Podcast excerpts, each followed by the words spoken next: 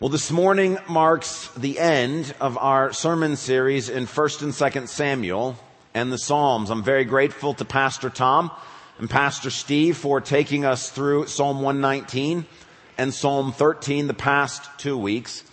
This morning we're going to be back in 2nd Samuel looking at the last chapter of the book, 2nd Samuel 24. Now all year long we've been talking together about what it means to have an undivided heart for God. That's been our theme. That's been our prayer for the year. What that means is an undivided heart for God. That means to be singularly focused on God, to love God, to fear God, to trust in God alone, to listen to God, to have God be the center of our lives. What does it look like to have an undivided heart for God. And throughout the year, we've been asking different questions such as, how does a person with an undivided heart deal with the loss of a loved one? How does a person with an undivided heart approach the issue of reconciliation? We began the sermon series by asking the question, how does a person with an undivided heart pray? Well, this morning as we finish the sermon series, it's appropriate that having begun it talking about prayer, that this morning we get to ask the question, what does it look like when a person with an undivided heart worships God? What does it mean to worship God with an undivided heart? Well, if you're not there already, please turn to 2 Samuel 24. 2 Samuel 24, it's page 234 in the Bibles the church provides, 2 Samuel 24. While you're turning, let me tell you that the first verse and actually the whole chapter raises some theological and ethical questions. The chapter we're going to look at does not address those theological and ethical questions. And therefore the substance of the sermon this morning, as I've thought through and prayed through it, is not about those theological and ethical questions. God seems to want to take us somewhere else with this text and we want to go where He wants to take us. However, you can't get past the first verse in which some of these questions arise. And so I'd like to just mention them briefly before we get on to what I think the text is really about verse number one of chapter 24. Again, the anger of the Lord burned against Israel and he, that's the Lord, incited David against them saying, go take a census of Israel and Judah. Now, you can't get into this story without that verse causing some questions.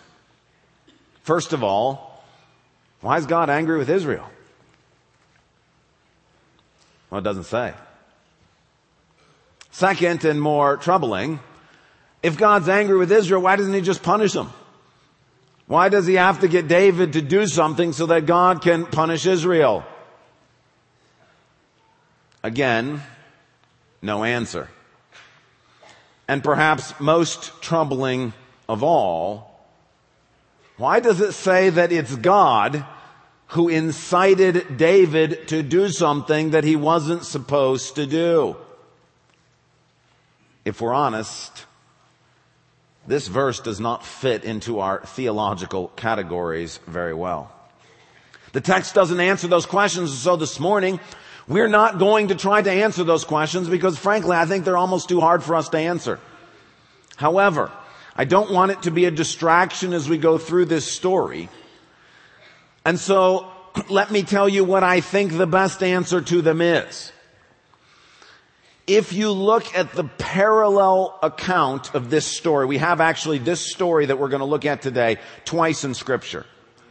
Once here and once in First Chronicles.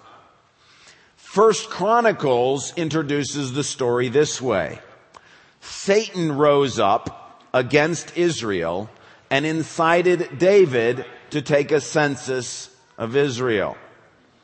So what I think is going on here is that somehow Israel has done something. There is some sinful behavior that is in the nation that is upsetting God. Satan also wants to tempt David. And so God has decided to use all of this and work all of it together to accomplish something great. The nearest parallel that I can think of in the Bible is Luke 22, where Satan has come to Jesus and asked Jesus to tempt Peter. And Jesus seems to know that Peter's going to fail. He says, after you have fallen, when you turn back, strengthen your brothers. That somehow in all of this, this verse reminds us that God is bigger than our theological categories. And that somehow God uses sin and Satan's temptations to work together, including even our own failures, to bring about His good. Now I know this is not a wholly and completely satisfying answer, but this verse reminds us at the end of the day, God's ways are above ours, and sometimes we just have to trust Him. We just have to trust that He's good and that He's working everything out, including what Satan does, including our own failures, to accomplish His greater purpose. Well, 2 Samuel doesn't want us spending lots of time on those theological questions. Instead, what it wants us to do is hear a story. And the story goes something like this. David decides he wants to take a census of the fighting men of Israel, meaning he wants to count how big his army is. Joab, who's the commander of his army in a rare show of godliness, actually says to David, please don't do this. This is a bad idea. And they say, well, what's wrong with taking a census? I mean, is it wrong to count people? No. In fact, God himself takes a census. It's recorded in the scriptures called the book of Numbers. It's a census that God took. He counted the people of Israel. So what's the problem here? Well, the problem here is, is that Joab senses something that we sense as well. David's doing this for the wrong reason. Okay, David is not counting the people so that he can better serve them. He's not counting the people so that he's uh, better able to take care of them. He's counting the fighting men of Israel. He's counting how big his army because he's forgotten what Psalm 33 verse 16 says. No king is saved by the size of his army. See, it's a constant temptation if you're a king to count how big your army is because it's easy to put your faith in, look, everything's going to be okay. We've got a bigger army than they do. And I'm encouraged by this because I watch David stumble in the exact same ways I stumble in. And I think, I know better. I know better than to put my faith in my bank account. I know better than to put my faith in the way circumstances are going. I know better than to put my faith in a performance review. But even though we know better, it's so easy to fall back into old habits and old patterns and put our faith in stuff that should not have our faith. And here David's doing that same thing. He's counting the size of his army because he thinks that if he's got a big enough army, he's going to be okay. Well, it takes 10 months to actually number all of the fighting men of Israel. When that is over, verse number 10, after the census is done, it says David was conscience stricken after he had counted the fighting men and he said to the Lord, I have sinned greatly in what I have done. Now, O Lord, I beg you, take away the guilt of your servant. I have done a very foolish thing. Nobody had to tell David this. The Holy Spirit began to convict him. Look, you're putting your faith in the army and not in God. And David realizes it and he comes to the Lord and he says, I'm such a fool. I'm such a fool for trusting in the size of the army instead of in you. Well, after he does this, something very unusual happens. God says to David, okay, I'll let you pick your punishment and he gives them three choices. Three years of famine, three months of Israel being defeated by their enemies or civil war, it's not clear, or three days of plague. Verse 14, David said to Gad, who is the prophet who comes to announce this offer, I am in deep distress. Let us fall into the hands of the Lord for his mercy is great, but do not let me fall into the hands of men. Essentially what David is saying, look, I got myself into this mess by thinking I was smart. The way I'm getting out of this mess is realizing that I'm a fool. I don't want to make this decision. So even though God gives him the choice, which of these three do you want? David says only a fool would make that choice. He's like, God, I want you to make it for me. I trust in your mercy, Lord. Whatever you decide of those three, I don't know which one is best. I don't know which one is worst. God, you decide. And so God picks for the nation of Israel. Remember, he's angry with Israel. He picks for the nation of Israel a plague. And we are told that the plague goes through the nation of Israel and the agent of the plague is an angel of destruction that the Lord has sent. And 70,000 people die. Well, as the plague is traveling throughout the land of Israel, it's coming closer and closer to the capital city of Jerusalem. This is where David lives. This is where his family is. As the angel of destruction is approaching the city of Jerusalem, God sees this destruction and his heart is pain. Even though Israel has sinned, God sees their pain. He sees their, their difficulty. And in his mercy, he says to the angel of destruction, wait right here just a minute. Don't go to Jerusalem just yet. And he pauses him at a place known as Araunah's threshing floor. A man named Araunah has a threshing floor, and that's where the angel of destruction is paused. And we pick up our story in verse 18. On that day, Gad, the prophet, went to David and said to him, Okay, look, the angel of destruction is right here outside the city gates waiting to come in. Go up and build an altar to the Lord on the threshing floor of Araunah the Jebusite. So David went up as the Lord had commanded through Gad. When Araunah looked and saw the king and his men coming toward him, he went out and bowed down before the king with his face to the ground. Araunah said, why has my lord the king come to his servant? To buy your threshing floor, David answered, so I can build an altar to the Lord so that the plague on the people may be stopped. Araunah said to David, let my Lord the king take whatever he pleases him and offer it up. Here are the oxen for the burnt offering and here are the threshing sledges and the ox yokes for the wood. O king, Araunah gives all this to the king. Araunah said to him, may the Lord your God accept you at this point, the angel of destruction is waiting outside the city and Gad the prophet says to David, look, go offer a sacrifice to the Lord to stop the angel of death from coming. So he goes to the man who owns the threshing floor and says, look, I need this land because I got to offer a sacrifice. And the guy who owns the land says, well, have it. Take it. I'm giving it to you. Remember, Araunah lives there. That angel of destruction is coming. His family's in the line too. And after all, David's the king. Who wouldn't want the opportunity to give the king something to bless him? So Araunah says, take the land, take the animals, take the wood, take anything you need. I give it all to you free of charge. But in David's reply, we see what we're looking for when we talk, talk about what does a person with an undivided heart, how do they worship God? And the key verse for us this morning, verse number 24. But the king replied to Araunah, no, I insist on paying you for it. And here's the phrase. I will not sacrifice to the Lord my God burnt offerings that cost me nothing. So David bought the threshing floor and the oxen and paid 50 shekels of silver for them. David built an altar to the Lord there and sacrificed burnt offerings and fellowship offerings. Then the Lord answered prayer in behalf of the land and the plague on Israel was stopped.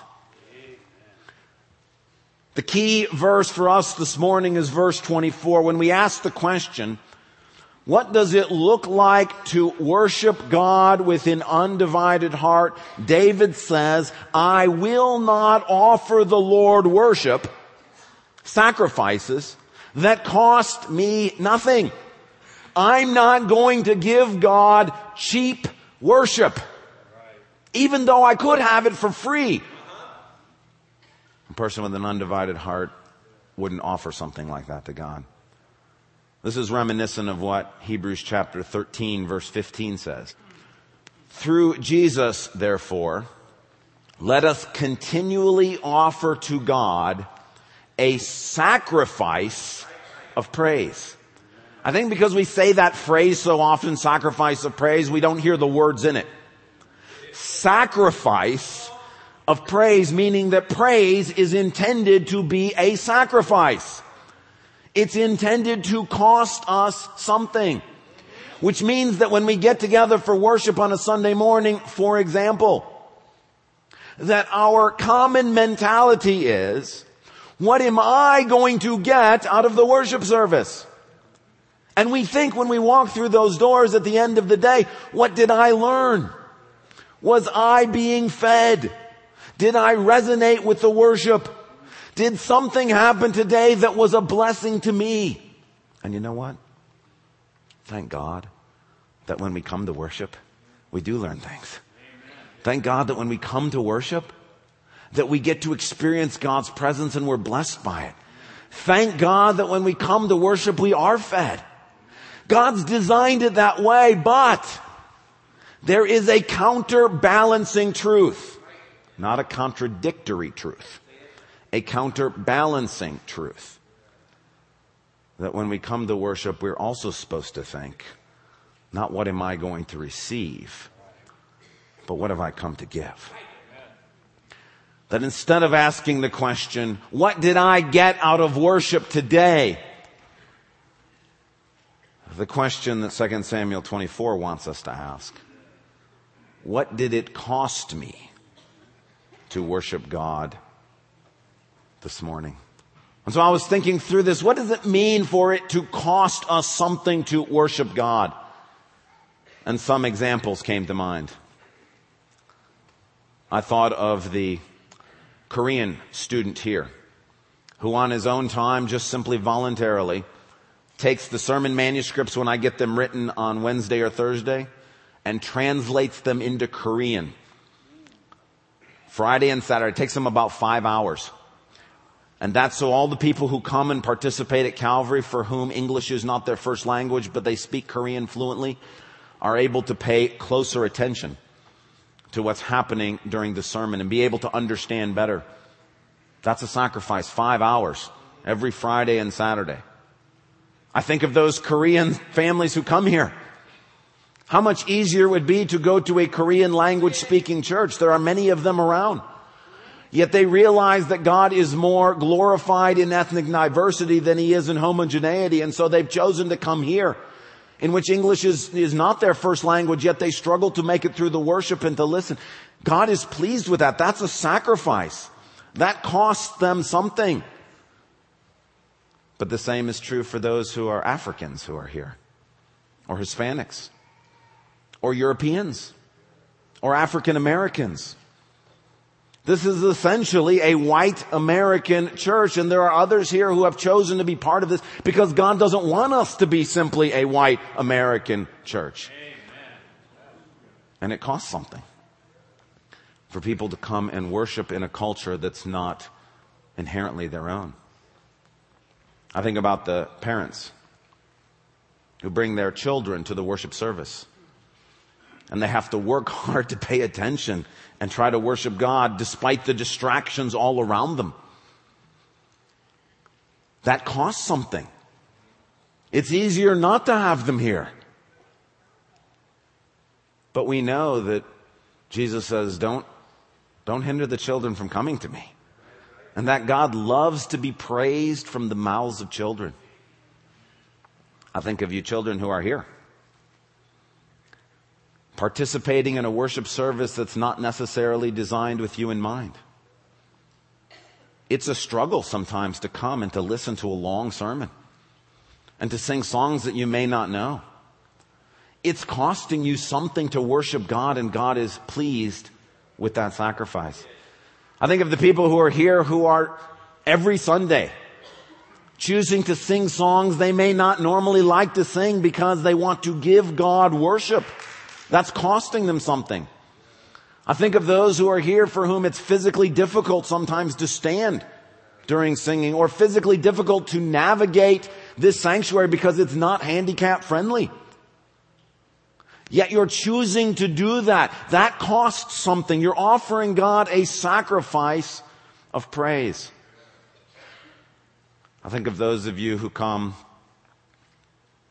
and choose to worship God even when it's been a ridiculously bad week. When your spiritual tank is on empty and you've got nothing to give and you say, but he's worth it. And even though I don't feel it, I'm going to come and I'm going to praise his name. And Job said, even if he slays me, I still, I'm going to bless him. It's costly to worship God in an empty tank. It's hard to worship him when nothing is there. That's a sacrifice of praise. I think of those who've given up sports travel teams, for example, because they want to give God something that costs them. They want to offer to Him something on Sunday morning, and so they're not going away and, and missing three or four Sundays a month because they're off track. That, there is a cost associated with that. And God is pleased because that is a sacrificial act of worship. I think of those here who've said no to a promotion or to a job because it would require them to miss too many Sunday mornings. And they want to come and offer to Jesus costly worship. I think about those who get up on Sunday mornings and come and are part of a prayer meeting. I don't know if you know this, so hopefully you do because I keep talking about it. We've got a group of people praying before the services. We've got people who prayed through the night last night in half hour slots for the services. We've got people right now downstairs who are praying for what's happening right here. Amen. That's costly worship. That's not cheap. I think about people who have served in children's ministries for years and years, or the parking lot or the cafe, and how much easier would it be to come to worship if you didn't have to go and do that too? You could be energized for worship, but instead perhaps you've been serving for years and you're tired and you don't want to keep going, but you're choosing to give God something that costs you. It'd be so much easier to show up in the sanctuary and have no other responsibilities on a Sunday morning, but yet you're here giving God worship that costs something. I think about those who when we take a benevolence offering, which we do every communion Sunday, you come in here and you see this table and you know it's going to be a benevolent offering. And you already know that this service is going to cost you something above and beyond what you were ready to give. And you're gladly going to do it. That's sacrificial worship. That's worship that is not cheap. I think of those who are here who, when the sermon doesn't really connect with you, or you don't really understand what the preacher is saying, you still fight through it and you still say, there's something true about God in this sermon that I need to find so that I can bless his name. That's work. It's easier just to turn the preacher off. It's easier just to say, well, this wasn't about me this week. I think of those who are here for whom perhaps your spouse or a family member or coworkers think you're a fool for coming to church and they're going to make fun of you when you get home or they're going to uh, needle you, mock you, whatever it may be. But yet you've come to offer God something that costs. You see what David is saying to us in 2 Samuel 24 is I will not give God something that costs me nothing. I will not offer him cheap worship. You see, when we only show up on Sunday mornings when the weather is poor but not too poor, when we only show up on Sundays when there's no sporting events happening or we're not really tired or everything is just right and it's a perfect storm and we can show up. We're only worshiping God if we do that when it's free and easy. And David says, I'm not going to give God something that's just simply free and easy. My worship is going to cost me something. You say, well, why is this so important? It's not bad to say, what did you get out of worship today? We praise God that we get something out of worship. Why do we also have to think about what am I supposed to give? Why does it have to, why is this so important? Well, notice that in 2 Samuel 24, the authors made a big deal out of the fact that this is all happening at a very specific place. a place known as Araunah's threshing floor. Notice also that this is the last story in the book of 1st and 2nd Samuel. Originally these were written as one book in Hebrew. We broke them into two for convenience sake. But the author wrote one book. And it's interesting, he doesn't end his book with the death of King David. That's still coming in first Kings. He doesn't end his book with the passing of power from David to Solomon. This is the last story in the book of 2 Samuel. The last line is, then the Lord answered prayer in behalf of the land and the plague on Israel was stopped. The author of 1st and 2nd Samuel has chosen to stop the story here. That's because what's going on in this place is very, very important. You see a threshing floor? This is some place that's at a high elevation. The reason it is, is that if you're going to thresh grain, meaning you're going to separate the chaff from the grain, you need to have wind in order to do that. So you take a scoop of grain and chaff and you throw it up in the air and the wind blows the chaff away and the heavier grain falls back to the earth and it's been separated. Well, this is a threshing floor that's at a high elevation just outside the city of Jerusalem. The city of Jerusalem where it was in David's day. You see, after David buys this threshing floor, he gives explicit instructions to his son Solomon that this is where the temple of the Lord is to be built. It's built on Araunah's threshing floor at a high elevation outside the old city of Jerusalem. Today it's inside the walls of Jerusalem. It's where the Temple Mount is. That's Araunah's threshing floor. And that's where Araunah's threshing floor was 2,000 years ago. In Jesus' time where on this same mountain ridge, another sacrifice was offered. Just outside the city gates of Jerusalem. To stop the advancing plague of death. See, in Jesus' day, God too, in his mercy, looked at the destruction of sin and all that it was, havoc it was wreaking on humanity. And he told the angel of death to pause outside the gates of Jerusalem because a sacrifice was going to be offered to pay for the sins of the whole world. And on that day, to stop that angel of death, God did not offer something that was free. He did not simply offer sheep and goats that he could have created more of. He did not offer money that he had an infinite supply of. What he chose to offer was the thing most precious to himself, his only son given to stop the angel of death, the plague that was coming on us all. God offered him for us. And on an April Friday, almost 2,000 years ago, God gave his most priceless, precious possession, the relationship with his son. And when Jesus was raised from the dead that Easter Sunday, God declared that that Sunday and every Sunday since is Jesus' day. The Bible calls it the Lord's Day. And that's where we are this morning on the Lord's Day. And we are reminded on the Lord's Day that God did not give us something to save us that was cheap.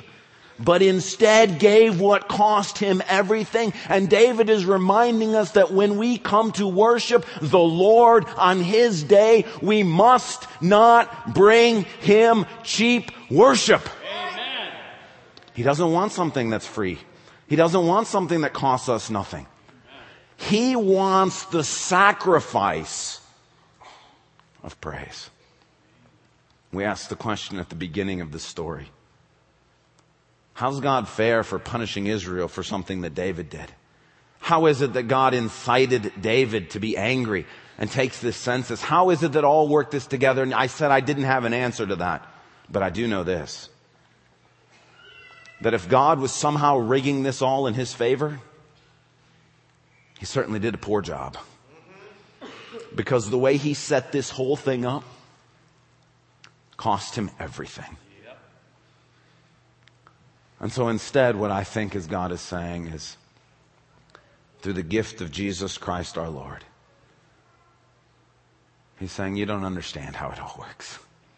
You don't understand the cost of sin. You don't understand the penalty of death. You don't understand the forces of good and evil. But you can trust me that I have given for you the thing that is most precious to me, my only begotten Son. And so the question for you and I today as we go home, out those doors into our cars, what's it costing us to worship God? What does it cost us to come every Sunday to give God worship? Before we go to answer that question, we have the chance to take communion. Communion is the reminder that God is not asking for something from us different than what He's given to us. And so as we come to this time of communion, bread and a cup are going to be distributed. If you're a believer in Jesus and walking in faith and in right standing with the Lord, please take a piece of bread and take a cup. Hold on to them. We will partake of them together. After they've all been distributed, there'll be a time of singing uh, in which you can you can celebrate and participate and, and engage with God during worship. But while you're holding that bread and that cup, let us remember that that represents the body and blood of the Lord Jesus Christ. The sacrifice that God willingly gave for us that cost him everything.